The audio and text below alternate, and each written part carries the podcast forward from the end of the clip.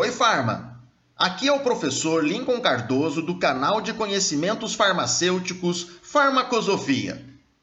Você sabe que o canal Farmacosofia também está no Instagram?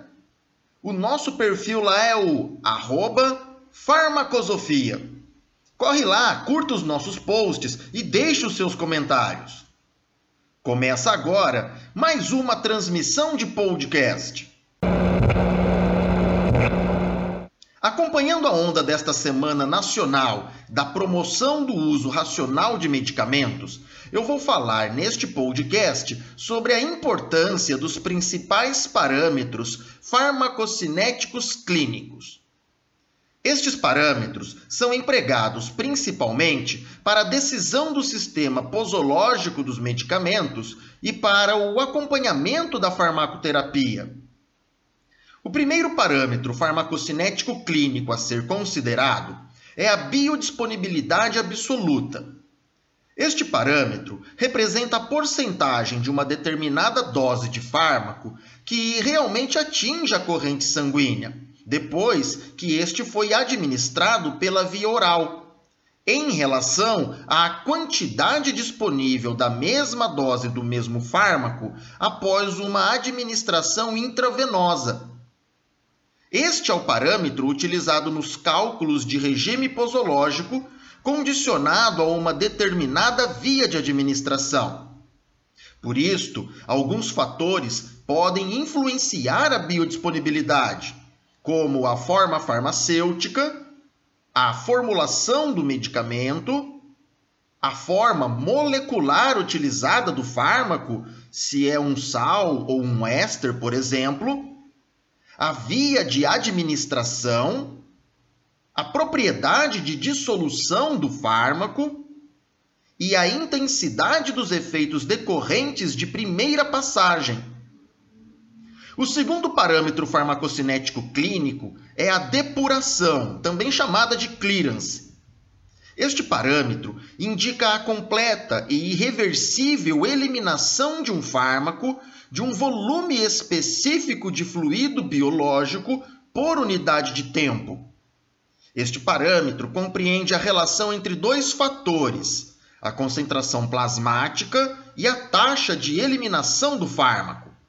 Por isto, podemos afirmar que a depuração depende da concentração do fármaco. Este parâmetro pode ser influenciado pela perfusão sanguínea do órgão eliminador, ou seja, o fígado ou os rins, e a sua capacidade de eliminar o fármaco. O terceiro parâmetro farmacocinético clínico é o volume de distribuição.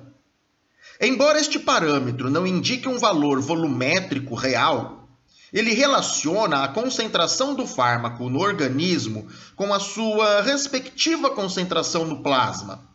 Ou seja, se refere ao volume que seria necessário para conter todo o fármaco presente no organismo em relação à sua concentração plasmática. Por definição, o volume de distribuição corresponde ao volume fictício no qual se distribuiria o fármaco para equivaler às concentrações plasmáticas observadas. Por isto, o valor do volume de distribuição geralmente é largamente maior do que o volume fisiológico.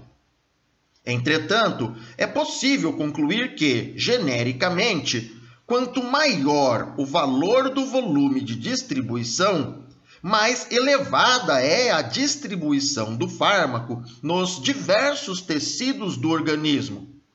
Isto sem demonstrar exatamente a sua divisão específica nos diferentes órgãos. O quarto e último dos principais parâmetros farmacocinéticos clínicos é o tempo de meia-vida de eliminação. Este parâmetro consiste no intervalo de tempo durante o qual uma determinada concentração de um fármaco é reduzida à sua metade. Portanto, é expressa em unidade de tempo. A determinação do tempo de meia-vida de eliminação é empregada em algumas situações bastante específicas, como a seleção do intervalo de dose de um sistema posológico, a previsão do grau de flutuação da concentração plasmática durante o intervalo de dose, a previsão do tempo necessário para se atingir a concentração plasmática no estado de equilíbrio, a previsão do tempo necessário para que a concentração plasmática do fármaco seja reduzida a um determinado nível e a determinação do tempo necessário para a eliminação do fármaco. Estes quatro principais parâmetros farmacocinéticos clínicos são fundamentais para o planejamento e para o monitoramento da farmacoterapia.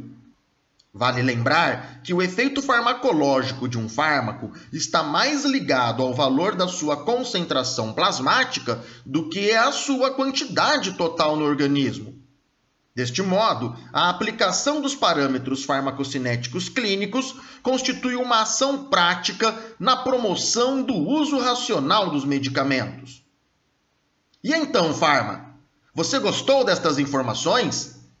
Então compartilhe este podcast com os seus amigos e grupos de farmacêuticos no WhatsApp.